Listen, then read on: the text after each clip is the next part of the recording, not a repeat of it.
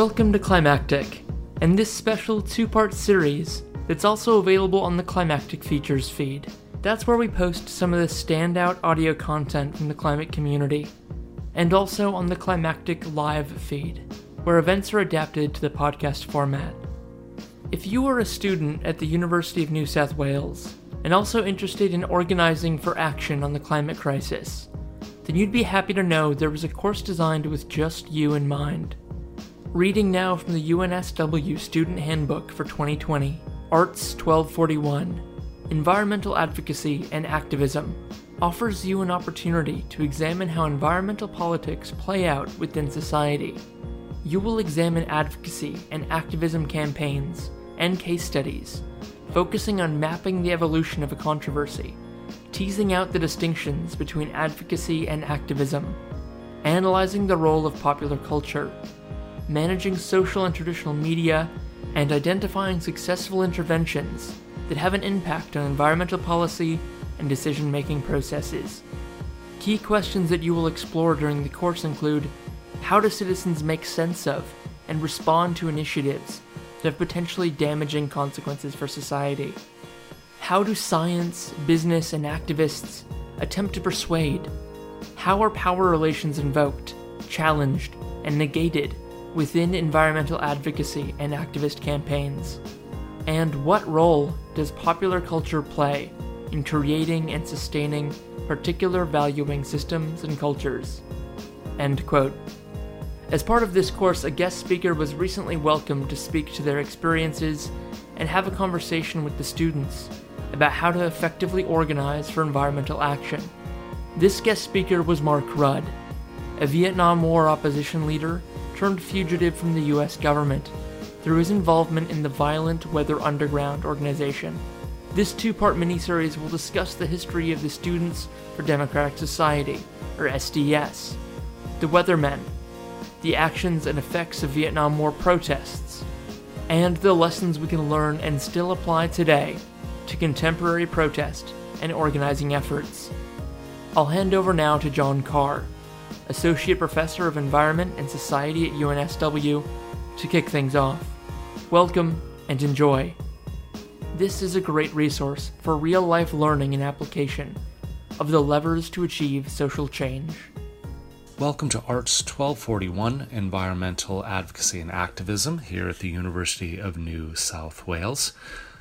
Today, my co lecturer, Tema Milstein, and I are delighted and honored to welcome not only today's guest speaker, Mark Rudd, but those members of the broader UNSW and New South Wales community of environmental changemakers who have been invited to join our discussion today. Given the digital presence of those of you who are joining our class for the very first time, I'd like to perform an acknowledgement of country. Specifically, I acknowledge the Gadigal and Bedegal people of the Eora Nation, the traditional custodians of this land where I'm located, and where the University of New South Wales is based. I pay our respect to their elders, past, present, and future, and extend that respect to all people in the more than human world. And specifically, I seek to pay respect through this course and our discussion today by exploring and questioning the cultural, political, and economic and environmental understandings by which we have come to be on this land and all colonized land. Today is going to be structured as a loosely organized discussion about two areas of our guest Mark Rudd's expertise, namely the limits of violent direct action and, particularly relevant to what's going on right now, becoming an effective movement organizer. Tema and I actually have two introductions for Mark, and I'll start with the formal introduction. Mark is a political organizer and anti war activist. He first burst onto the political landscape in the United States as a member of and ultimately the leader of the Columbia University chapter of Students for a Democratic Society, known as SDS. SDS was the leading student anti war social movement in the United States in the 1960s. The year was 1968. The Vietnam War raged on. Liberal uprisings took hold in Czechoslovakia. The civil rights movement intensified. Across the globe, people cried out for radical change. In the US, These cries rang out across many college campuses as students pushed for civil rights and demanded an end to the Vietnam War and the draft. These sentiments translated into activism and demonstrations, many of which ended in violence. Such was the case at Columbia University in April 1968. For the full History Channel video about the 68 Columbia protests, find a link in the show notes. And during the 1968 Columbia University protests, he served as a spokesperson for dissident students protesting a variety of issues, most notably the Vietnam War, and he helped such iconic actions as the move to occupy the office of Columbia University president Grayson L. Kirk, a major touchstone for the growing youth anti war movement. As the war escalated, Mark Rudd worked with other youth movement leaders to take SDS in a more militant direction. Rudd, together with some other prominent SDS members, formed a paramilitary organization inspired by the Red Guard, referring to themselves collectively as Weathermen, after the lyrics from a famous Bob Dylan song.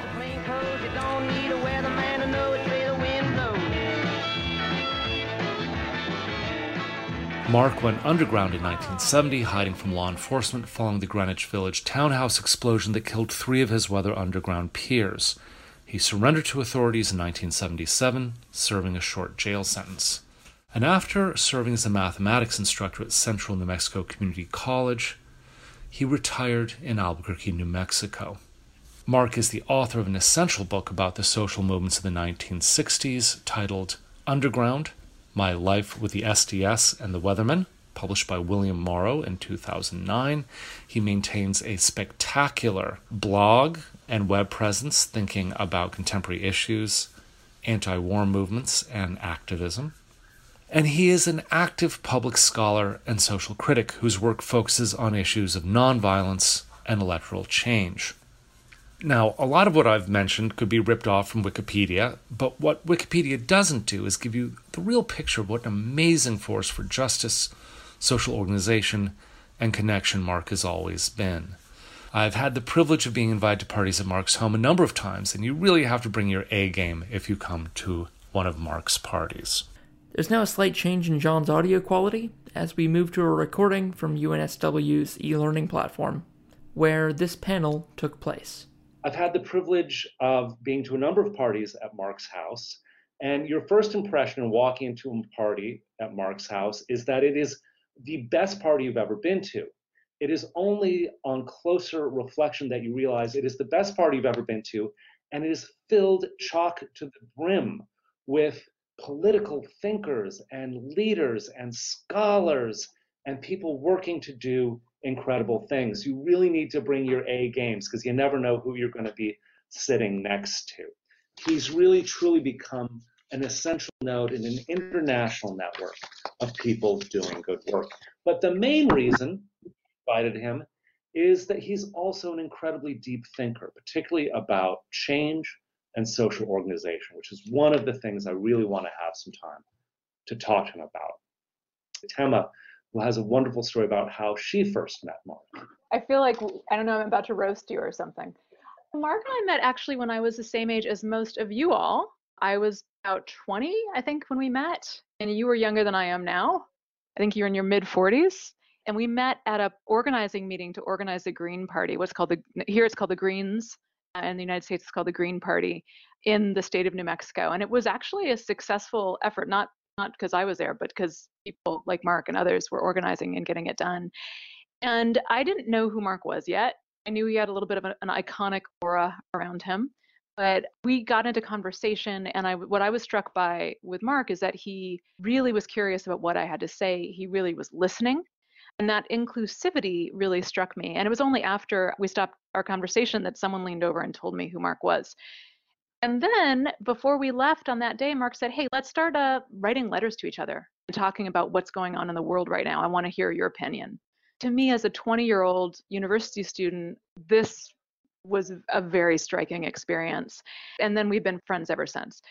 I reminded him of this because I was thinking I, I, had the opportunity to meet Gloria Steinem, and some of you may know she's an iconic feminist leader and change maker in the United States, and had the exact same peer, uh, experience with her. And in both cases, what I learned from that is that real change makers listen.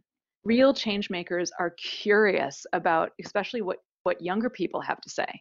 And in that, that, that inclusiveness. So I'm ex- super excited that, that Mark's with us today. Thank you for staying up, Mark. And I'm also excited that there's another community college teacher now in a leadership position in the White House coming on in. So that's super. Anyway, I'm gonna I'm gonna give the floor to you. And are you ready to go? I am. I have the voice memo on. Excellent. Mark recorded his end of this conversation into voice memos on his phone from his home in Albuquerque, New Mexico, going to show there is no excuse for bad audio in 2020. That was a little bit too flattering. I, John, I thought you were going to talk about the food. The food is spectacular. I will tell you that. I did not want to distract uh, or create a greater sense of envy for those who've not yet had the opportunity to be in, in your home. Tama, thank you for equating me with the skills of Gloria Steinem. There's a, a wonderful new movie called The Glorias, which is an adaptation of a book of hers a memoir called My Life on the Road. It really is about listening. The book is about listening.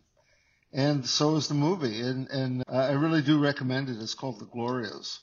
Well, and let's perhaps that's a good transition to talk a little about some of the questions our students had about the Weather Underground documentary. The students have prepared a number of questions in advance. Uh, I'm just going to start with one that I think is particularly useful to start with. Yona Obaid asked, amongst other things, while some of the shortcomings of the, the Weathermen movement were documented, how might the Weathermen have influenced modern movements that embody anti war, anti capitalist, and anti racist values? What do you think the, some of the, the legacies are, both SDS and the Weathermen? Oh, legacies. Well, let me let's take them separately. Uh, SDS was the largest uh, student radical radical student organization during the Vietnam War. It really only existed from 1962 to 1969, but it, it, it kind of birthed a whole generation of organizers, uh, many of whom are, are, are, are still at it in a way, most, most of whom are still at it. But the biggest legacy of all, I think, is the fact that we were part of a successful social movement. We helped end the war in Vietnam. And I know that's, that's a big claim, but I can tell you that the Vietnamese have always thanked the international solidarity movement and including the American movement for our contribution in helping to end the war. And I can tell you at a personal level, having once been involved in a mass social movement of that sort, which won, I've spent the rest of my life wanting to reproduce that. It's a great feeling. Fabulous. So I think the biggest legacy of SDS is that we were part of this, this enormous global social movement which which won. We we helped end the war in Vietnam. We we withdrew. The United States attacked Vietnam with main force troops in 1965, and by 1975 left. And Vietnam won its freedom. Now, of course, what became of it, that's another issue, and uh, which we could talk about. At that time, we thought we were part of uh, a global movement which we called national liberation. Well, or rather, we were acting in solidarity with national liberation movements around the, the world. That didn't work out quite as well as we, we had hoped. And I, I could comment on that. As far as Weatherman is concerned, my view of Weatherman is I am an extreme outlier among the, the weather participants.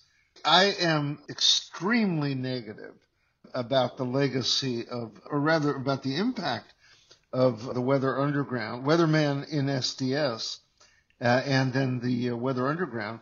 And I consider the legacy of Weather to be don't do this because it screws everything up. So we can go deeper into that. Well, you know, a number of the students really were curious about that. For example, Rebecca Waterfield mentioned that sort of given the some of the misgivings that you've had looking back, she asked, what barriers can we as activists employ to sort of stop organizations from shifting in a more violent way, right?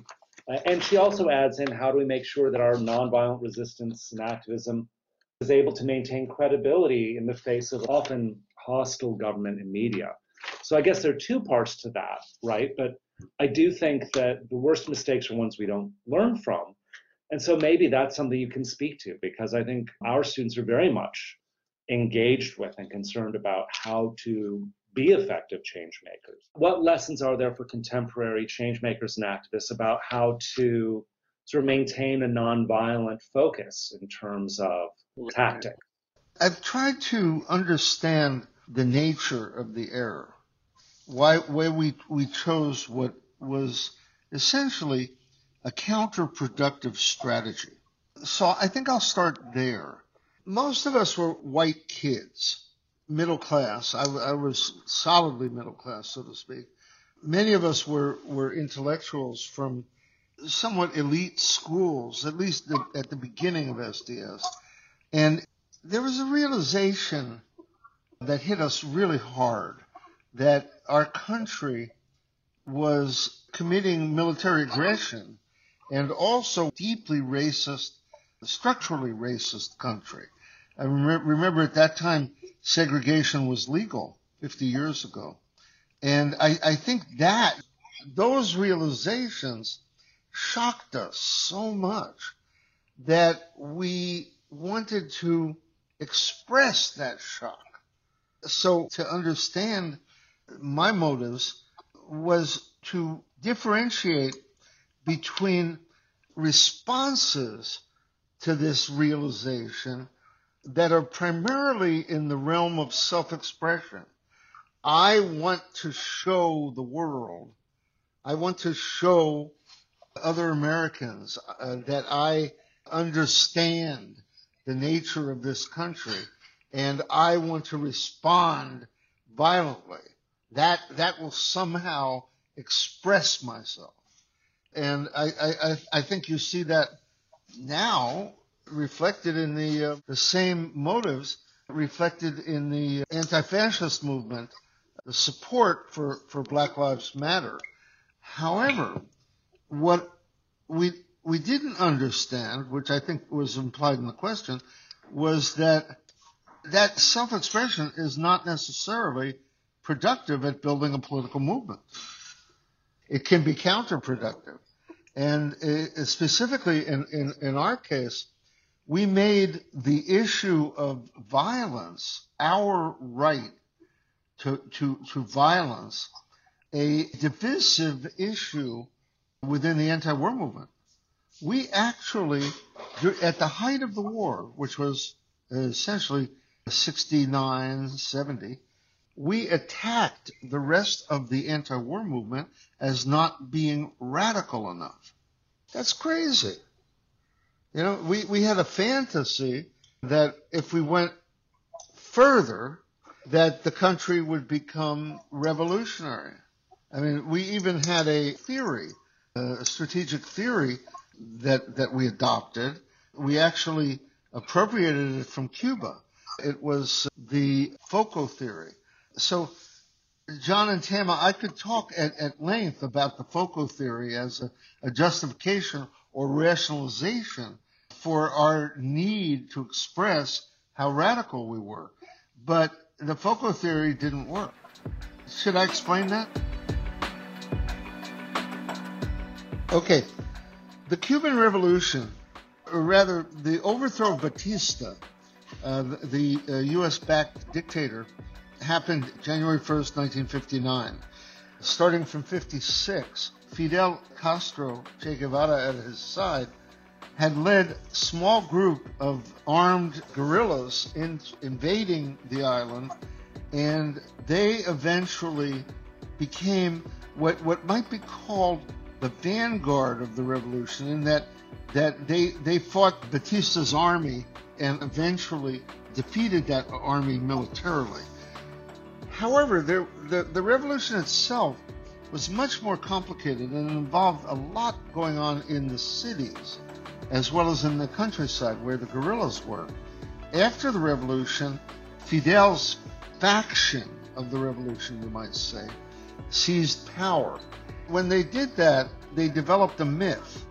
The myth was that the only important thing that happened in the revolution was the guerrillas. And they wiped out the memory of the 20,000 students and workers, for example, who were murdered by Batista forces in the cities. And in, in doing so, they, they justified the one party state that was created. Now, I only achieved an understanding of this phenomenon many years later. As a 20 year old, actually, come to think of it, yeah, in uh, uh, January uh, and February of 1968, I visited Cuba uh, on the first student trip organized by SDS to Cuba, and I, I, I essentially fell in love with the, the idea of socialism and fell in love with Che Guevara as the heroic guerrilla. And the theory had been promulgated by Che and Fidel via conversations with a young French intellectual by the name of Regis Debray. We all read a book which came out in 1967, Revolution in the Revolution. And it's, it's got a question mark at the end. In, in this in, in this book that we all read, the, the, the, the notion is is put forward that the only thing that really counts is armed struggle. And that it, it is critical not to talk about revolution, but to actually begin doing it. And it, it's kind of like almost a cult of the gun. It's been called that, a, a cult of the gun. And the theory is that when you begin armed struggle, the masses, in this case of peasants, will join and that becomes the mass revolution. But that armed struggle is at the center of it. Foco, it's called the Foco theory, and Foco in, in Spanish means roughly nucleus. So you start guerrilla warfare and it, you win through successful battles. It's kind of a, um, a reduction of what is essentially a political phenomenon in, into a, a purely military one. Well, my friends and I fell for this theory. And, however, we neglected to see that it had already failed. Che Guevara, for example, was murdered by uh, Bolivian forces backed by the CIA in October of 1967. And this was already 1969. We were advocating the same strategy. Never worked anywhere. essentially, politics has to be in command. So that's actually a great transition because I think one of the things that came up in a lot of student questions was how do we apply this lesson to contemporary issues? On environmental activism, certainly like Earth Liberation Front, even Sea Shepherd have at least, if not full commitment, sometimes have, have sort of brushed up against violent direct action. And while Extinction Rebellion, School Strike for Climate are clearly nonviolent movements, it's easy to imagine how people could start getting frustrated and desperate, and that there could be factions in the future that sort of look to more violent models. What lessons would you offer in terms of people doing environmental activism regarding how to manage the, the or, or deal with or, or work with internal cultures. You know, social movements and political movements are essentially mass phenomena. They involve, hopefully, involve millions of people. That is our goal. It, it's the power of the millions that make the change. It's not the few.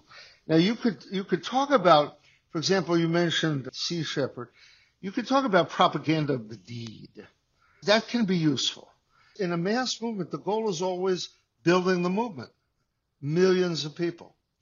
That's how the war in Vietnam, or rather one of the factors in ending the war in Vietnam was the, the global solidarity movement, including especially in the United States. That involved many millions of people. It will not be done by a few. So it's a simple test. If an action leads to building the movement, that's good. If it doesn't, forget it. It's just simple. Now, just to add one more thing, social movements, for example, do not necessarily involve changing power relationships. For example, we helped end the war in Vietnam, but the United States was just as militaristic after the war in Vietnam as before. In fact, they, they learned how to run an empire better after Vietnam because they didn't use uh, as many American soldiers and agitate the American people. And now they're up to the point where they can murder people around the world with only a few American soldiers. And so the American people don't even notice.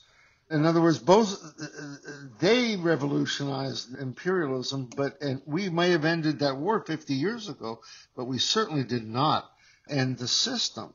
So there was not a power transfer. To do that, it takes a structured movement for power. And my my example, the best example that I know of, is the far right in the United States. Over 50, 60 years, people who believed in the power of, of unfettered markets, they built a movement for power and they took power and they had a strategy to do that, which was to take over the Republican Party. And they gained power. At the moment, they're still in power, even with the last presidential election. They control the courts in the United States and they control the Senate. So what they considered to be a social movement had an important political element to it, which was the transfer of power.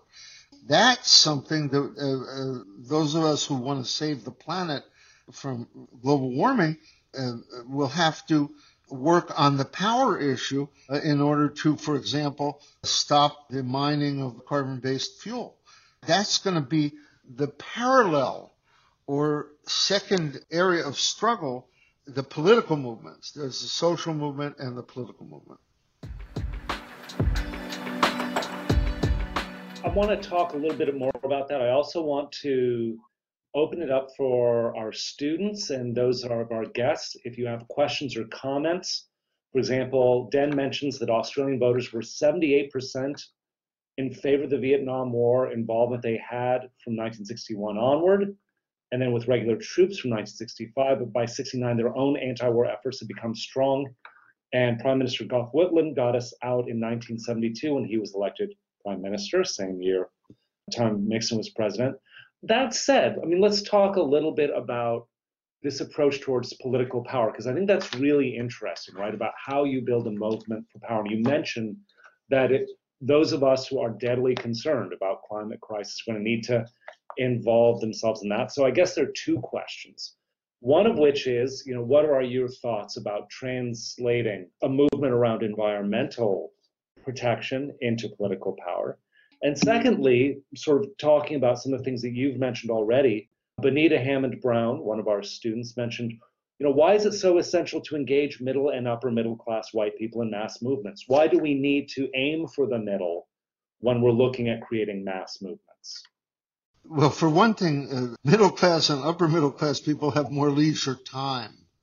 You know, that that was just a fact back uh, 50 years ago. We uh, students did not have the um, economic pressures that students now have.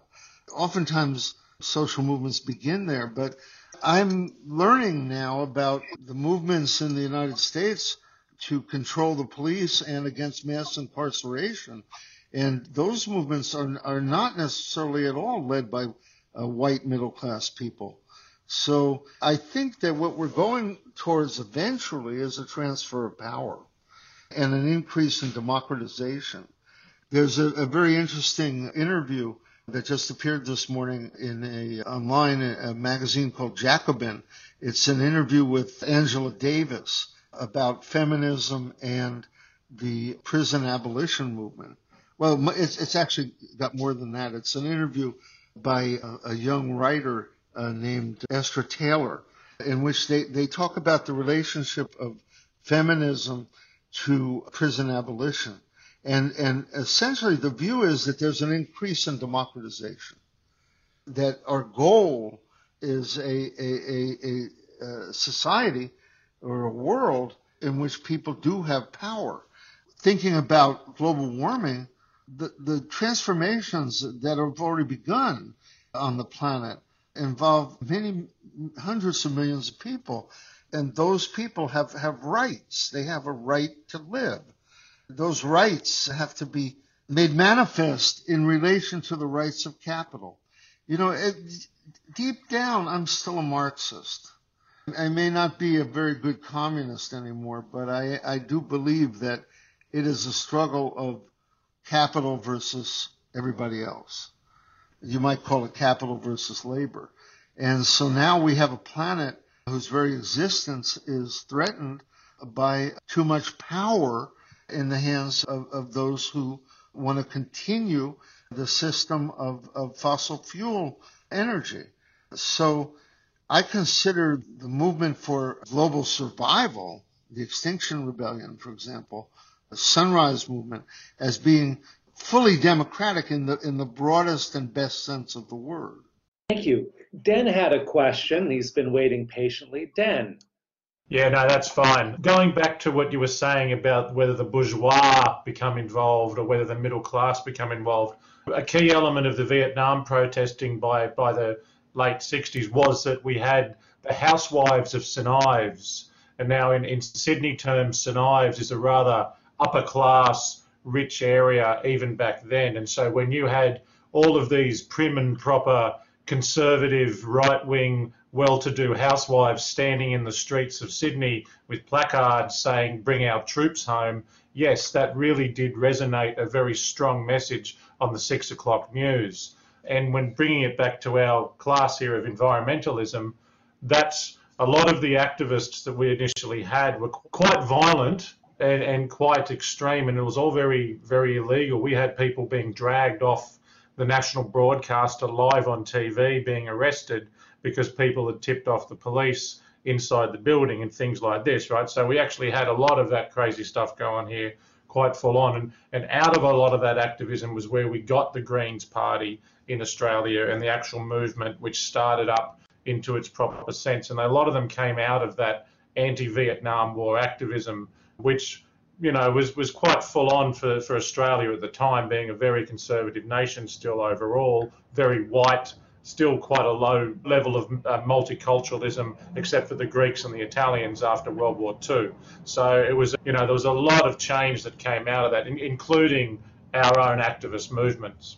You raised a number of issues. Just one, the idea of civil disobedience. You talk about housewives being arrested. That is propaganda of the deed, no doubt about it. It's, it, it, it, I would call it direct action, in fact, but it's nonviolent it doesn't give ammunition to the government uh, and the repressive forces to be able to claim that the, the social movement is violent. One of one of the problems with the demonstrations in, in the U.S. in, in, in, in 2020 around the uh, murder of George Floyd and, and the murder of other black victims is that there's all this confusion about who's responsible for violence. You know, we can eliminate that confusion by just being nonviolent. You know, in other words, it's it's better it's better tactics. It's just better tactics. But the argument for nonviolence goes deeper. We could go into that. I wanted to ask you a question though. What became of the anti-war movement in Australia? I, I think it, that it's a, it's a wonderful history that Australia did pull out before the United States did. But well, it, it, it had a lot to do with uh, Gough Whitlam being elected Prime Minister in 1972. It was a Labor government at the time anyway, because the anti-war movement, the vast majority of Australians supported it right throughout the 60s and right up until the end of the 60s. And then it changed to be very against it because we brought in conscription and we brought up call up and all this sort of stuff, and that was all extremely controversial. So it took a while for people to check it out, but there's a famous Skyhooks song called Horror Movie, and it's it's about watching the Vietnam War on the TV as you're eating your dinner at six o'clock, right, live in front of you as villages are burning and all the rest of it. The anti-war movement had a lot of old school communism in it and some pretty radical socialism in it. A lot of them did turn into what we now call the Greens, as Tama was saying to, to begin with, the political movement. A lot of that did turn into that because Greenpeace had a lot to do. The, the, the mix of Greenpeace and the anti war movement are very linked right? And, and also, I mean, that evolved eventually into things like Sea Shepherd as well. And even though I know it was one of the American founders of Greenpeace who then started Sea Shepherd, a lot of Australians have been involved in that since since the beginning, the, you know, and New Zealanders for that matter as well. But the anti-war movement then sort of moved on to against uh, French nuclear weapons testing in, in the South Pacific and, and elements along that line. Because Australia, um, once we pulled out in '72, we really didn't have another war until uh, what Bush Senior went into Iraq in, in what 91. So I have a quick question that was posed by Patrick Dunstan. Patrick, do you want to ask your question uh, of Mark? It's great to talk to you, Mark. Right, I, I enjoyed your film, even though it wasn't really an ideal situation. It was very informative as a political organizer myself as to what not to do, obviously.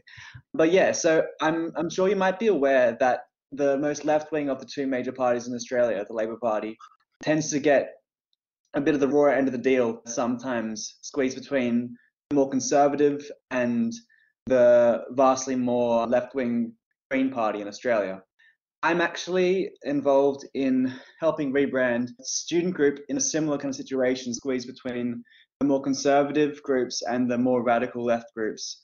And while the policies which and the positions we support are very similar to that of Bernie Sanders. The hard left, hard right tend to have more of a populist appeal. And I'm, I've got a hand in trying to help rebrand this so we actually communicate these ideas to the public. Do you have any suggestions as to kind of avoid going in either direction? We've got the same problem. One of the founders of SDS, Tom Hayden, who's now deceased, wrote a book in 2009 in which he uh, talks about the rise and fall of mass movements. And he, he, he says that every single mass movement has within a, a, a struggle between the, what he calls the fundamentalists and the pragmatists. the, the, the fundamentalists being, for example, the, those of us who were in the anti-war movement completely anti-imperialist and, and anti-capitalist and, and wanted no part in the American governmental charade of elections, for example. So the, the movement against the war held both the, the fundamentalists and, and the, the pragmatists in it. We were the fundamentalists. And, and usually at the end of a mass movement, they, the movement ends in a struggle between the, the, the, the, the uh, fundamentalists and the pragmatists. I would imagine that that the maybe Tam and John could talk about this, how that uh, plays out now within the movement to end fossil fuels, the fundamentalists and, and the pragmatists. But it's it's inevitable. It, it, it, it'll always be. In the election that just happened here in the United States, the Democratic Party is completely riven by this this struggle and it has many ramifications. I don't know if any of you saw an interview with uh, Alexandria uh, Ocasio Cortez that she did. It, it, actually began uh, as an article, a statement that she wrote saying that the right wing of the of the uh, Democratic Party had sabotaged itself by not mobilizing the radical non-white people, by not getting them out to vote. And so there's there's a an enormous struggle. This is inevitable. At the moment, I'm a social democrat. I'm not a fundamentalist anymore. I mean, I understand capitalism is at fault, but I can't possibly postulate a socialism that will be anything other than utopian.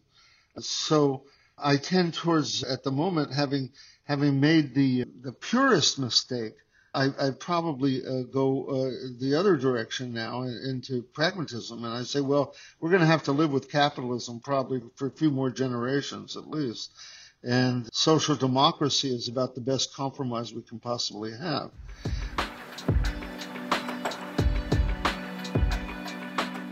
There's also another kind of a realism, too, that I'd like to offer, which is that if you go to war with people, especially if they're, they're your neighbors, the results are not going to be, there'll never be peace. This is not going to happen. I learned that in two ways. One, I'm Jewish, and my whole life I've been subject to pro-Israel or Zionist uh, propaganda about uh, the need for a Jewish homeland. And yet, I've never, at least for the last 50 years or so, I've, ne- I've never succumbed to, to that form of nationalism. But that having been said, the Palestinians, they're not doing that well. And, and if they had had the discipline I'm saying in the face of, of Israeli violence, if they had had the discipline to impose a completely nonviolent movement, they would have at least been able to split the Jewish population rather than united in fear. So I think that there's a lot to be said for nonviolence as, as a strategy. But the other way I've been thinking about nonviolence over the years is uh, back in 1989, I heard the Dalai Lama speak at the University of New Mexico. And people, somebody asked him a very hostile question. Why don't you want to go to war with the Chinese? And why don't you hate the Chinese? And he, his reply was, well, they are our neighbors. And when this is all over, we'll have to live with that. That, you know, I think about that a lot in terms of my own personal struggle with my neighbors here who are Trumpists. You know, I mean, if we go to war, it, it, it'll, it'll never stop. So I'm, I don't, I don't know how, how, how I, I just evolved this from your question, but I, do you have a response? Yeah, that's a that's a pretty solid point. Like actually declaring war against your neighbors is not a very productive way to move forward. We see this same thing happening within the left and right of the Labour Party, which is like pretty bad. I guess the problem that I tend to have, and many of my friends tend to have, is that there isn't enough awareness of there being a middle ground between economically conservative and radical left. And both left and right tend to pose as democratic socialist while adopting either direction. It's just caught in the middle. Is it more important the ability to communicate these ideas to the public, or would you say it's more important to um, form alliances or, I guess, play cards in both directions? Does that make sense? as a question? Yes, it does. I mean, essentially, uh, uh, you and I are, are, are, suffering from the fact that we're intellectuals, and we, we, we try to think about this stuff and think about strategy and think about outcomes, whereas most people don't. So the, your question, what's most important? Myself, I'm, I'm not advocating selling social democracy Uh, as social democracy or democratic socialism, whatever you want to call it, but I'm for concrete proposals that will make people's lives better. For example, in the United States, there's a hell of a lot of people who have no health insurance. And somehow or other, they're going to be, they've got to be convinced that universal health care, which you have, you have universal health care. But in, in the United States, the, the concept universal health care is, is tarred with the, uh, the label socialism. And, you know, some people uh, have forgotten the negative con- connotations, but but to a lot of people in the United States, socialism is against Jesus Christ, because everybody knows that Jesus Christ was a capitalist. So, you know, this is it's a hard sell, but no, I think it's got to be on the on, on the basis of simple outcomes. You know, uh, one one thing I don't understand about Australia is you really do have a number of crises that are directly attributable to global warming. And yet, somehow or other, the government will not at all acknowledge this fact. But that's true in a lot of places. I was in Japan a, a year ago, and they're extremely susceptible vulnerable to global warming, and yet they won't even discuss it. It's not on the agenda in, in Japan. So it, it's kind of like a, a, a sort of a universal denial. I suspect that our job is going to made, be made more complicated, and, but also easier in a sense by the various crises that are coming. I mean, the, the, the global pandemic now is related to global warming and globalization. Anybody have a question they want to pose to Mark directly? Let's stay with Australia and global warming. Uh, would you say that, that, that there's a, that the dominant feeling is denial? People don't want to deal with global warming in Australia. That's the topic of your class. Like a lot of the general population, there's not a lot of people denying it. But I think with the government, like there's a lot of interfunding between the government and our fossil fuels and like agriculture. They just kind of deny it in the way that they don't want to acknowledge it's a problem because then it's something that they actually have to deal with. I don't know, maybe that's just me, but that's kind of what I feel like is occurring. Thanks, Rebecca. Can we hear from some more women in voice? I think that also amongst the general public, like I think people are just scared to accept it as a crisis, and it's not that they like, don't believe it or they're even in denial. They just like block it out of their what they consume, the media they consume. They fill their life with other things so that they don't have to face up to the reality because it is so scary. So it's not necessarily like that the content isn't there. It's just that people are actively kind of trying to work to block it out of their reality. And Rebecca wanted to follow up as well this is kind of coming from a conversation I had with my friend's mum the other day. She's like, Oh, but everything's changing all the time anyway. Like, how do you know it's not a natural thing that's just like occurring? Like, change happens. And I kind of like told her a bit about it and like explained, like, we can see in the statistics that it is because of certain things that we do, it's worsened, it's magnified. And she was like, Yeah, but everything's too expensive for us to make a difference. I think maybe people realize it's an issue, but feel like it costs too much money to for them to make an individual impact. Like she was like, I can't afford a Tesla, I can't afford solar panels, so like I can't really do anything anyway, you know? I was just thinking about how Australian policy has a history of like I take it fully responsibility for the government to make change and how government could have change to a much cheaper form of power, but they're getting so much money from like in their pocket from the fossil fuel people that they're refusing to adapt to much cheaper and available green energy as a country. So really I feel Australia the one reason we haven't adapted so far is because government officials are so addicted to the coal companies and the major organizations are here. And yes, Murdoch does actually fuel that addiction with his bias. Thank you, Georgia. I think that just just just to clarify that, and Jackson, we want to hear from you, but just to clarify that, Mark, is that I mean one thing I learned from you and that I hope we'll talk about after break is there's a difference between strategy and tactics, for instance. And when you know when when after I helped organize a women's march in Albuquerque, and then you and I were working with the Sierra Club to to organize a day of action.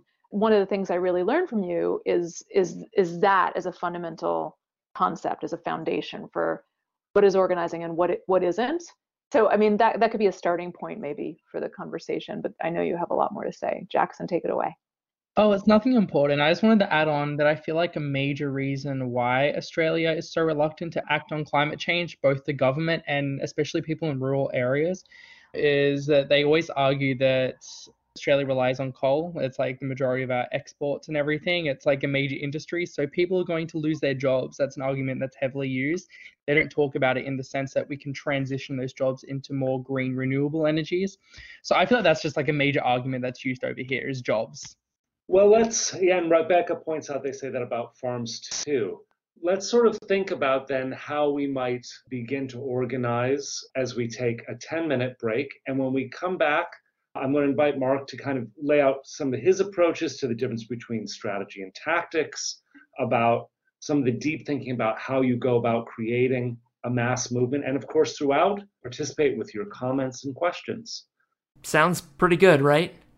As we're close to 50 minutes for this episode, we're going to call it and make this part one of this podcast adaptation. But right next to this, wherever you're listening, is part two. We hope you've enjoyed hearing from Mark Rudd as much as I have in bringing it to you, and a massive thanks to John and Tema for allowing us to share this with you. Check the show notes for links to learn more about Mark, the SDS, the Weathermen, and the tumultuous 70s, and their cautionary tales. I hope you hear us again shortly in part two. The Climactic Collective